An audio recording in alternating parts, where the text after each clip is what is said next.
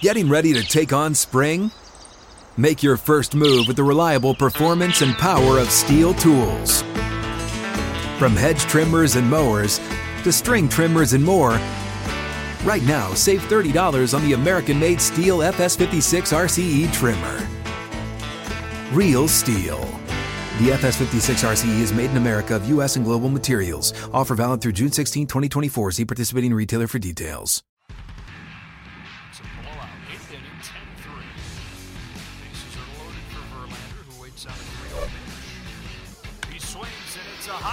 Fly ball, deep center field. It is gone. Home run.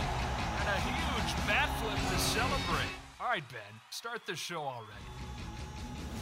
What's up, everybody, and welcome into another episode of Flippin' Bats. We have a great one for you today. Baltimore Orioles All Star center fielder Cedric Mullins is joining me. What an awesome story. He's about to join me here in a minute. I'm excited for you guys to hear it. He took the road less traveled to the big leagues, and it ended up working out just great. One of the most impressive things to me is that just this last year, he stopped switch hitting and ended up just going lefty lefty. We're going to talk to him about that and so much more. So let's bring him in now, Cedric Mullins. Cedric, thank you so much for joining me, man. Hey, thank you for having me, Ben. It's exciting to talk to you. Of course. Hey, let's so let's let's start from the beginning with you. As a little kid from from North Carolina, how did you get into baseball? How did you fall in love with the game of baseball? Yeah, so uh, kind of how it all started. Uh, like you said, I was born in uh, Greensboro, North Carolina, uh, and then shortly after, I say by the time I was about a year years old, a year old, we had moved to Snellville, Georgia, or at Yeah. least somewhere in the area. And uh, around the age of four, I'd say three or four, I got a plastic golf club set for Christmas, and instead of hitting it on the ground, you know, like the great Tiger Woods, I was tossing in the air and hitting it at three years old. And I still don't even know how I was doing that. Like, I don't know how I was functioning properly to be able to do that at three. And so what happened after that, my dad was watching me through the window from the kitchen because we had a view to the Yeah. backyard kitchen. And he I called my mom over and he was like, Hey, look at this. And I was like still doing the same thing. And so he ran to Walmart and grabbed one of those old Velcro ball sets Yep. where you just have the pad. hmm And he took me outside again after I was done and he was like, I want to see something. And so he put it on and he just started throwing it at me. He was like, I just want you to like catch it. And somehow I was, you know, kind of just putting my hand where it was where it needed to be and I was catching the ball. And uh at that time you had to be four years old to sign up for T ball. So I had Yeah. to wait a whole year um to to be able to start. And that's that's when it started. That's awesome. It all started with a, a set of golf clubs that you swung as a baseball. Do you do you golf Yeah. to this day or d- just baseball? I I've hit the range a couple times. Uh Topgolf is pretty fun, but I have not done a full course at all. So you didn't have the traditional, and I, I say traditional, but you ended up going to a junior college out of out of high school, went to uh, Louisburg, and and then ended up at, at Campbell University. How how did that process go for you? Were you not super heavily recruited out of high school, or did you always know you want to go there? How did that work? Yeah, I, I definitely wasn't super recruited out of high school. Uh, we did have uh, a number one draft pick in my class at that school, Lucas Sims, who I graduated with here. And uh, so I was trying to ride his coattails a little bit, uh, scout wise, and uh, just didn't work out. So at that time, I had been around a lot of Georgia scouts and, and felt like I needed a change of scenery at that point. So North Carolina was it. And I'm actually, Louisburg got in contact with me because uh, my high school team had played a tournament in Cary, North Carolina. It was a high school invitational. And that's when Louisburg at first saw me because it was uh, around their area. And we had been in contact and, um, you know, they, they had the most interest in me uh, at that time. And uh, that's when I was like, hey, I'm, I'm a baseball player. I want to go out, play, you know, be able to have Yeah. a spot on the field and just show what I can do. And so they gave me that opportunity and uh, did my two years there. and then I transferred to Campbell University, and Campbell had saw me because Louisburg played a tournament at Campbell. Oh wow! And, uh, so yeah, they uh, they were able to see me there for both those years, and then uh, was able to uh, secure a full ride at Campbell. So I was like, that's a that's a pretty easy option then. The, if the ever, if ever there's a college, I, I feel like Louisburg just pumps out the the talent. I mean, I feel like at every big college you even go to, there's guys that have gone to Louisburg and then ended up transferring. It's ridiculous the amount of talent. Did you play? Was there anybody on that team for the two years that you were there that ended up being a big leaguer? No. So um, out of my class, no one ended up being a big leaguer. Uh, recently, there was a teammate that just signed with the uh, Giants. I think he was doing indie ball for a while, just kept mm-hmm. grinding. Oh wow! Finally getting the shot, so that's, that's awesome for him. And uh, but yeah, uh, like you said, uh, when I first heard of Louisburg, of course, I had never heard of Louisburg. And then when I did my research, they were like a powerhouse college. And I was like, yo, this is cool. Like I go to a place that's competitive, you know, regardless of it being a two year school. That's kind of what the goal was, being able to play in a competitive league. Yeah. So you end up getting drafted by the Orioles and then you know, you don't spend a ton of time in the minor leagues before you end up making it up to the big league roster in 2018. And I remember, so Adam Jones is actually, he was on this show, uh, you know, not too long ago. And okay. he was the center fielder forever in Baltimore. And then you come up and he actually agreed to move to right field so that you could play center field. How, how cool is that to have that happen from him? And what are some things that you learned from a legend like Adam Jones? Yeah, uh, like that was that was really cool for him to do. Uh, you know, for him to be patrolling center field for 10 years and then, you know, letting uh letting a new face, you know, be able to take over that spot. That was that was big of him in so many ways. Uh it, it's kind of like it sucks because I didn't have that much time with him to be able to, yeah, you know, really grab a lot of uh, knowledge from him. But you know, from that short time, you know, he was trying to kind of groom me to be a big leaguer, and at the same time, was trying to make me comfortable, you know, playing my style, right? just being myself out there. And uh, that's kind of what he was trying to ingrain in me. Like, hey, this is a grind. You're going every day, but at the same time, you got to be yourself. And that's uh, before he ended up uh, going off to I want to say Arizona. That Arizona, year. yeah, yeah. He uh, that was that's really what he uh, ingrained in me. That's awesome. So, do you think coming up and being you know, you were kind of dubbed the, the new future of center field in Baltimore, and Adam Jones moved to right field for you. I mean, that's got to be tough. was that hard on you to come up and have all of that pressure put on you at the time? Yeah, hundred percent. Because coming up through the organization as like a top five, top ten prospect, there wasn't that much pressure put on me to perform being a 13th round pick. Right. You know, mid mid D one school. Um, I, there wasn't much expected of me, so I was just able to kind of do my own thing and you know prove that I was more than what the numbers were saying. And as soon as I got called up, all that changed. Like the the expectations of me taking over center, you know, trying to keep up with what Jonesy had did over the past decade. Like it was Which is impossible to make it, you know, it's impossible to come on the scene and do that. Yeah, it's it's it's a lot. Like I, it's like uh, it felt like I was trying to make up for all he had done within a year. So it was like you said, impossible. And putting that added pressure on me just obviously didn't help out. You know, I was struggling, just couldn't find myself, and you know, I had to go back down and uh, piece things together.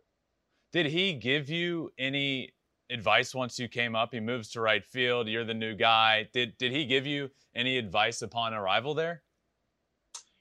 Yeah, um, I think one of the like one of the biggest things was just trying to find a routine, like something that worked. At the same time, I was you know, a rookie. So I was staying out of the way of veterans. So I was showing up early, getting into the cage early, getting my workouts early, and but at the same time trying to figure out what worked for me when yeah. the lights came on. So it was it was uh, it was a lot, you know, trying to trying to get a cage routine down that made sense for you know what my swing was producing at the time, and uh, trying to make the best of it.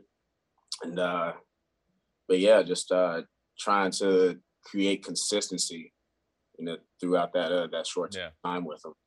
The tough yeah. part.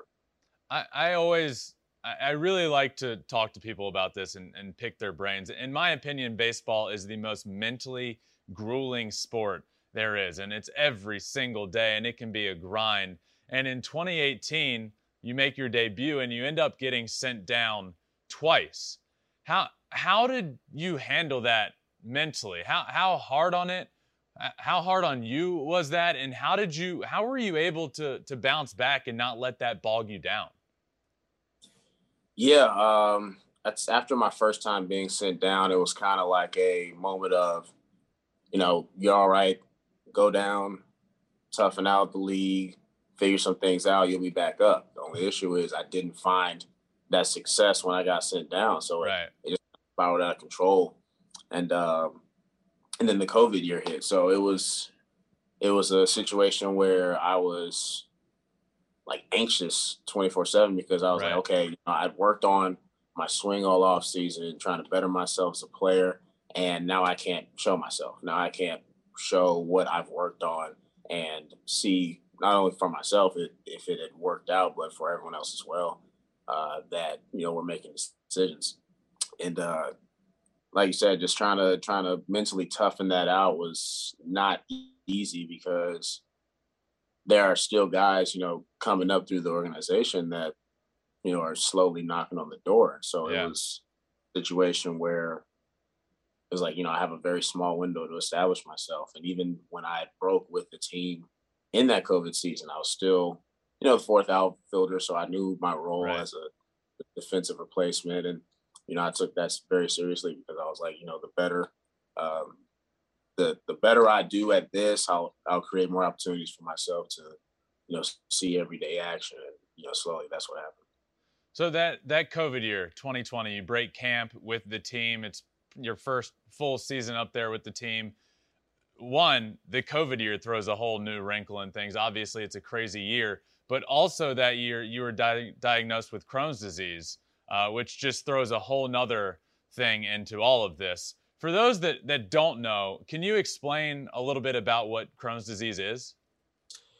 Yeah, it's um it's it's it's like inflammation in the lining of your intestines and bowel and you know it can cause a lot of discomfort, pain. It, it can really mess you up. So I ended up developing an infection um, near my colon and it was uh, diagnosed through a colonoscopy because I was that whole year I was dealing with uh, like um, urinary tract infections and things of that nature. Oh, wow. Just weird stuff that I yeah. never dealt with before. So, um, you know, was constantly getting medication and just trying to knock it out, but then it would knock it out and then it would come right back. So something oh, was geez. wrong to the point where I was like, okay, well, I need, you know, a little deeper dive into what's right. going on. I had asked, I was like, well, can we wait till the uh, season's over? Since we had known by that time that we were going to be playing, you know, the 60 games, I was like, let's let's hold out. Yeah. And once that had ended, they told me what was going on. They recommended the surgery. That was my first surgery, uh, first major surgery at least, and uh, then uh, that just just created nerves. Like I didn't know what to expect. Right. How I was going to recover and all that extra stuff. And coming into the next year, I didn't pick up a weight or a baseball or a bat until mid January. Mm-hmm. So it was uh, I had like Jeez. a month to prepare. So I was like, you know, I'm gonna do everything I can to be ready, and when I show up, I'm gonna be as healthy as possible and tell tell uh, the front office and uh, Skip and all them that like I'm ready to play. If I if I have anything that pops up, I'll be honest with you, but yeah, I'm ready how did you? So not only were you dealing with a, a, pandemic at that time, were you also in 2020 playing with a lot of like? Were you in pain or discomfort or whatever it was, dealing with what turned out to be Crohn's disease, like while you were playing? Yeah, I, I think I was able Jeez. to avoid the worst part of uh, Crohn's during that time.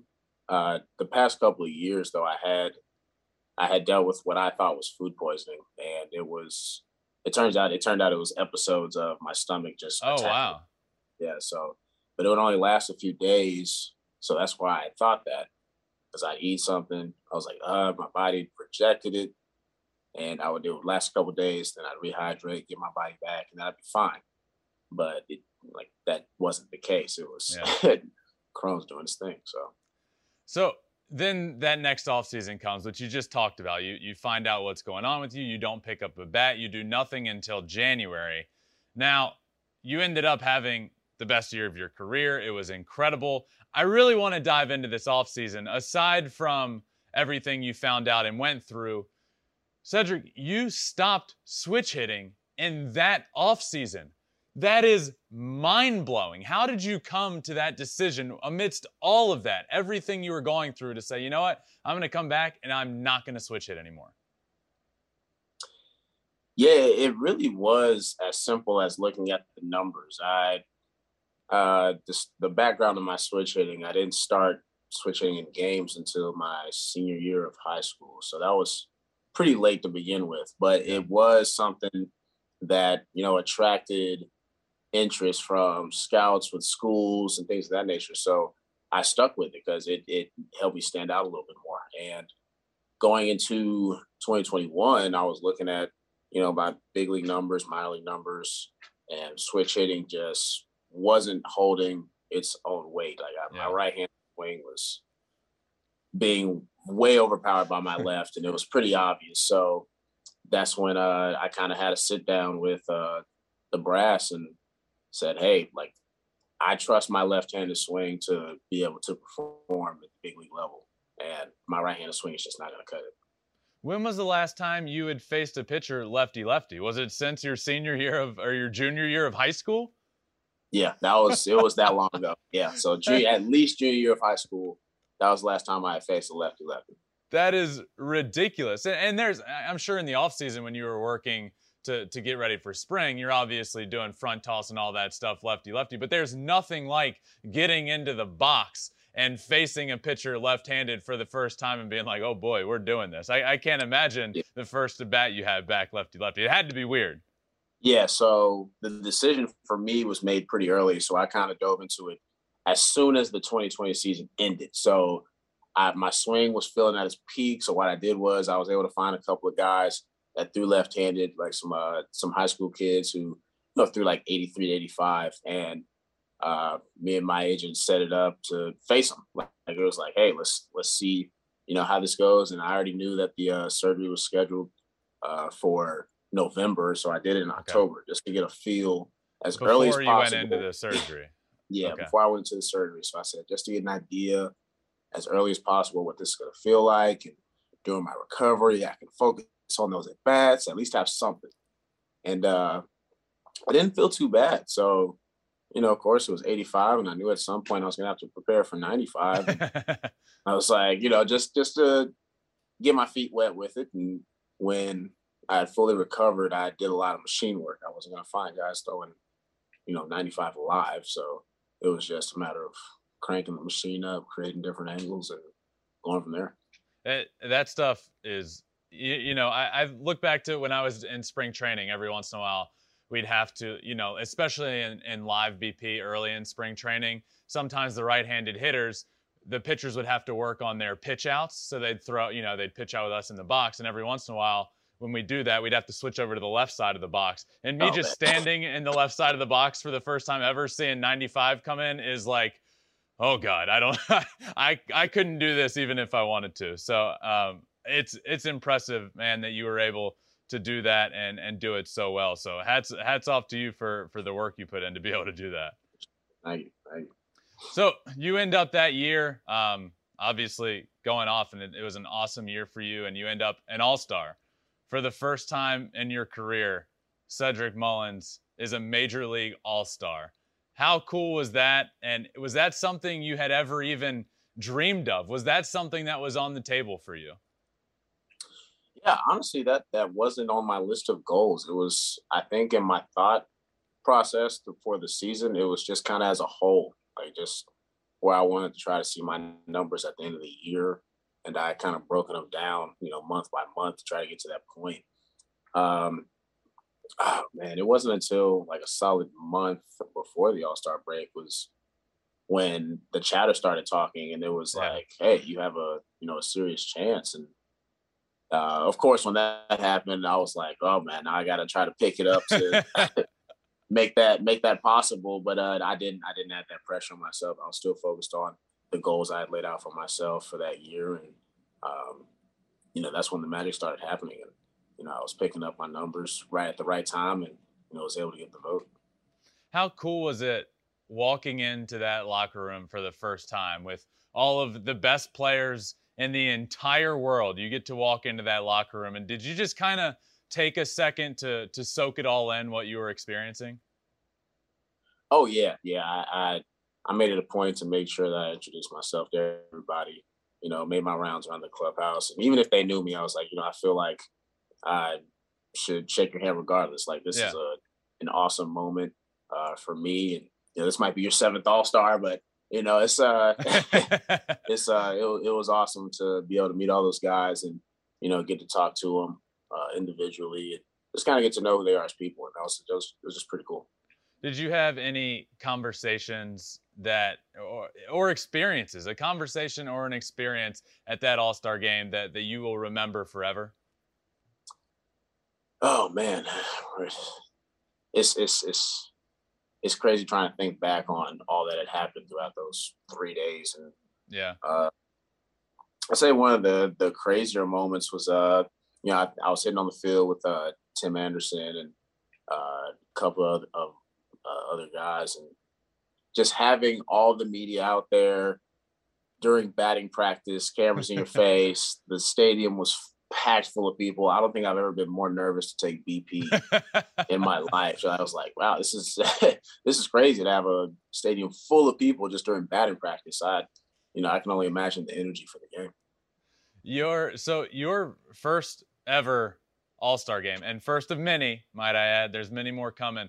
Will forever be. Now, this was a cool one because it's the first time in history Shohei Ohtani was there and pitched and led off and participated in the home run derby. I mean, it was wild. To me, it seemed like Shohei and the media surrounding him, it almost seemed like he was a member of the Beatles. Like, how cool was it being around him when all that was happening? Yeah, that was awesome. Uh, you know, got to got to introduce myself to him, and you know, he's very punctual, of course, and you know, he was awesome to be around. And just watching what I perceived to be a grown man doing what a 12 year old would do, like playing, doing everything, like yeah. uh, pitching, you know, throwing a hundred. I looked at the gun and I was like, dude really just hit like a hundred miles an hour on his first pitch, and then goes up there to DH and hits a bullet to first pitch he sees, and like you said, participated in the home run derby, got off to a, a slow start, but picked it up really quick, took yeah. it to a third overtime, which I I didn't even know how overtimes worked in home run derbies, but that was that was crazy in itself, and that that was a great round to watch for sure. So you end up that year uh, going 30-30, first ever Oriole to do it, 30 home runs, 30 stolen bases, truly an incredible feat. At what point in the year did you realize, oh man, like I have a legitimate shot to do this? And, and how important was it for you to do it? Yeah, I'd say right around that late July mark. Um, I was on, I was an interview and I had just hit 2020. So I hit the 2020 mark and then they were asking me, they were like, Hey, is a 30 30 season in the works for you? And I thought about it. I was like, Oh, we have like two months left yeah, I, would say that's possible. so it was, I was like, yeah, I, I, I see, I see myself doing that. And, you know, at that point, I was just like, you know, I'm trying to continue to do exactly what I've been doing the whole year, just try not to change anything. And then I got into that 20, I, I reached the 30 stolen bases and I had gotten to 29 homers. And that's when it really hit. I was like, oh, how much God. time left did you have in the year? uh, I had I had like almost 20 games left. Okay. And I was like, oh man, you know, I'm not gonna try to uh, force it. And I ended up trying to force it because it was it was a moment where I was like, man, I, I'm in a hitter's count. Oh, I'm definitely gonna get something I can put straight over this wall right now. and I'd pop it straight up. So it was like, oh Jesus. And uh, I think like 11 games had gone by without me hitting a home run. So I was like, oh, it's definitely building up now. The talk is happening. Then it's creeping and in your head. It's it's creeping for sure. I said I cannot be the one to come this close and not pull it off.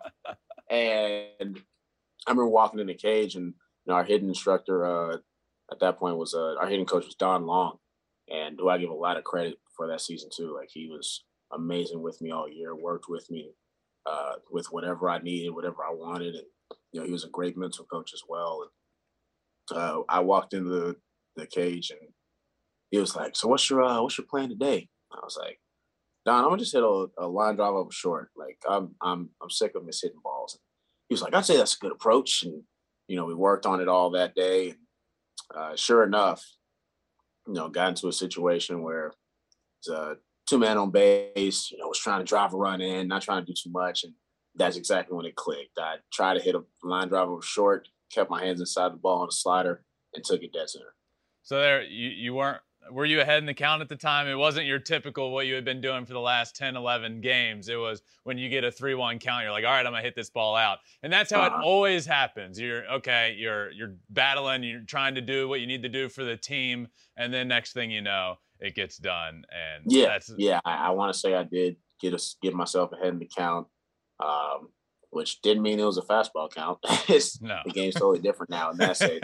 but, uh, but yeah, I, I had a feeling I was going to get something uh, to drive uh, in the gap, and you know, was able to put the put the home run swing on it. It, it always is mind blowing to me when I look back at, at last year when Miggy got his his 500th homer, and you know, you see those guys that that you know they're going through that for a career, like one of the greatest feats of all time. And I watch Miggy go about his business, and he's just so calm and cool and collected. And it's those like milestones that I don't understand how he's not coming up sitting on 499 home runs, just absolutely freaking out. But Miggy doing what Miggy does. He goes oppo, hits a homer, probably was trying to hit a double in the right center gap, and it just clicks. Yeah, like uh, we get a chance to have really short conversations with Miggy. Um, I think one thing to take away is that he doesn't give any at bats away. I think that's exactly yeah. how he was able to you know, put the career together that he has and continuing to, you know, move forward with his milestones is he takes every at bat seriously. And, you know, if he, you know, lines out, you know, things of that nature, he's he's okay with it. He knows you didn't give the at bat away. And I think yeah. that's the thought process that, you know, I try to take into every at bat. Yeah. So so this year, coming into the season at Camden, they moved the left field wall way back. What was your initial thought when you heard that was happening? What was your initial thought there? My initial thought was, I wonder what it's going to look like in person. Because when I was seeing the, um, the I guess the Twitter feeds of what the construction was looking yeah. like, it's kind of hard to tell how far it was. And then I finally saw it in person. I was like, "Whoa, this is this is more drastic than I anticipated." And it showed. Like we like facing other teams, they they come they come in, they're like, dude, that wall is really far back. And I was like, yeah, good luck. like trying to beat it. And we have a couple of guys that have beat it on our team um, so far, but it's it has not been an easy feat. It's got to be an absolute bomb. Do you think the combination of the left field wall being moved back and whatever is going on with the baseballs this year, whatever it may be, do you think that has made it too difficult to hit a home run to left field at Camden? Yeah, th- those factors, and like you said, I you know whatever's going on with the ball, uh, it it's made it a lot harder. Like we're we're looking at the numbers, and you know everything's analytics now, and so we'll look at you know our exit velo and our launch angle. If, if it seems ideal for a home run and it's not going over, like we do question that. Yeah. yeah you know, we're, we're trying to we're trying to have success out there, and it's just you know hard hit ball after hard hit ball, and they're getting caught. Cedric, I, I truly feel like the Orioles are close, and that winning baseball is close in Baltimore. You have guys coming up, and unfortunately, there was an injury this year. But Adley Rutschman is an absolute stud. Grayson Rodriguez, I think, is going to be really good. You're there in center field. The core of the team, I think, has so much potential to be great. How close are the Baltimore Orioles to being great, to being a playoff contender year in and year out? Yeah, I, I honestly can say that I think we're closer than what most people think. And like you said, we have guys that are, you know, right right there at the the cusp of making their debuts and uh, making huge impacts for the team. And you know, I think uh, the group that we have right now is we all know that they're coming. So right now we're focused on trying to create that winning environment that they can come in and have that intensity about and have the the pride to go out there and play their butts off and we're going for the win every single night. And so that's what, you know, the group that we have right now is trying to solidify before you know, those guys come up. Yep. So, all right, I have some some fun questions for you uh, before we finish up here. And the first of those would be who is the toughest pitcher that you have ever faced? Huh, toughest pitcher I've ever faced. A few on that list. Uh, Name them all. Name, nah, nah, I can't let them know. I can't let them know. but uh, I'd say one for sure was uh, Chris Sale. And the thing is, I've had at bats uh, versus him right-handed and now left-handed. So I was like, right-handed was hard enough, and then I step in the box, and this man looks like he's throwing the ball from the dugout, and just trying to keep my eye on it and not see it as a different pitch. Like I know one time he threw, you know, a slider that looked just like a fastball out the hand, and I was like, oh, it takes. I feel like I have to turn and break my neck just to try to create an angle to, you know, see the pitch out of his hand. So he's probably one of the tougher ones I faced. In terms of hitting lefty lefty. I mean, he's got to be the hardest guy lefty lefty to hit, right? I mean, he's throwing the ball from what looks like behind you. He's tall and lanky. He's moving all over the place. That has to be the toughest lefty lefty at bat, I would think. Yeah, I'd say so. And guys that kind of emulate what he does, just cross body, like you said, tall, coming down from a very high angle uh, outside your body, and you you're having to you know keep your shoulder in and try to hit the ball the other way. Like that's just not easy. Yeah. All right. So I'm I'm from Virginia. Grew up going to Camden Yards a lot. I I think it's one of the nicest stadiums. I love it. But let's take Camden Yards out of the equation here. Other than Camden, what is your favorite stadium to to go to to play in? Uh, I I feel like I can only give the fair answer if I had been to all thirty. Uh, we're playing in St. Louis today, and I hear that that crowd is electric. The stadium's awesome.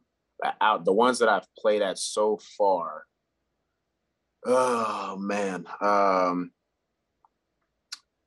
one of my favorite ones was Seattle when I went there for the first time, and I really enjoyed that stadium. They had the retractable roof, which I thought was cool for you know, weather purposes. And yeah. I know more and more stadiums are starting to incorporate that for uh, just to get the games in. And uh, just me being there, it was around my debut time. So that one sticks out the most because it was one of my first travels uh, on the road. Okay.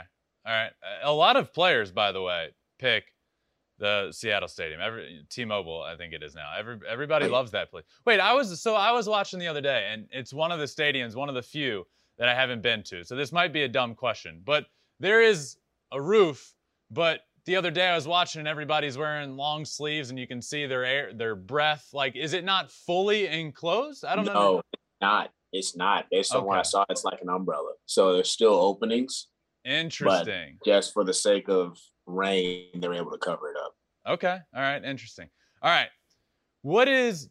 Do you have a game that you have played in that sticks out as like the greatest game you have ever played in? Like for myself personally, back in college, I had a game where I hit three home runs in a game, drove in seven. So that's one that sticks out. Do you have one at any point in your career that sticks out? Like, oh my God, that was awesome. Uh, yeah, one one that definitely was the most fun for me was uh, I had a T-shirt night at Camden, and you know there was a lot of hype around. I was playing really well. The All Star uh, selection was also in the making at that point. Mm-hmm. And, uh, so there was a lot of excitement around my t-shirt night. The guys that wore the t-shirt out on the field, you know, just everything was happening at the same time. And uh, one of our, uh, one of the ladies in our PR department came up. She was like, "Wow, wouldn't it be cool for you to hit a home run on your t-shirt night?" I was like, "Yeah, that would be cool. That'd be pretty awesome, actually." And uh, we were facing Robbie Ray that day, and first at bat, was working the count, took a couple of good swings, and then I had actually I got him on a fastball. I want to say it was a three-two count, and um, took it for a home run, first at bat. So I was like, "Oh, this day's already made." and uh, you know, the energy of the crowd that night, and uh, later on in the game, I ended up putting a second ball over uh, for a three-run shot to kind of extend the lead. Uh, that was my first standing ovation. So they that's they were chanting my name, fans were chanting my name. It was awesome. I didn't really know what was going on at the time. They were like, "Yeah, like go out there, you know, tip the cap." oh, okay. So I went, ran up, tipped my helmet to everybody, and that was that was just an amazing experience. All on t-shirt night. That's so sick. All on t-shirt night. um, all right. If if Cedric Mullins wasn't a baseball player, what would you be? Uh, so my best subject in school was math, surprisingly, and I like I was actually so good at it. I had I'd taken calculus my senior year of high school, mm-hmm. and jeez, I don't know what jobs correlate to so much math, but it probably would have been something along those lines, like maybe some form of engineering, uh, some uh, maybe consulting, something along those lines where uh, I'd be able to use my math brain and get to work. All right, I love that. All right, if you could take BP, if you could put together the ultimate BP group, you and and four others, all time, it can be some of the greatest of all time. It could be guys you think are funny, guys that you just like. What is the ultimate BP group that you would put together? So how many people we're talking? Four others. Let's go with four, four others. Okay, four others. All right. So besides myself, Tony Gwynn, Ken Griffey Jr. Yeah, have to. Uh, Rickey Henderson, and someone who I think is funny. I feel like Jose Canseco was funny. I throw him in there. I, I don't know why, but so he, he gives me off vibes that he's just hilarious. Cedric Mullins, Tony Gwynn, Ken Griffey Jr., Rickey Henderson, and Jose Canseco. Yeah. And then I, I that. see him absolute bombs on top of that. That's yeah. It. I love that. That's a great group. That's fantastic. All right, last one for you, and and this one's a little, you know, this one's a little more serious. Your your journey wasn't the easy route, Cedric. You weren't a, a top draft pick. You didn't go to a big school. It wasn't the traditional route.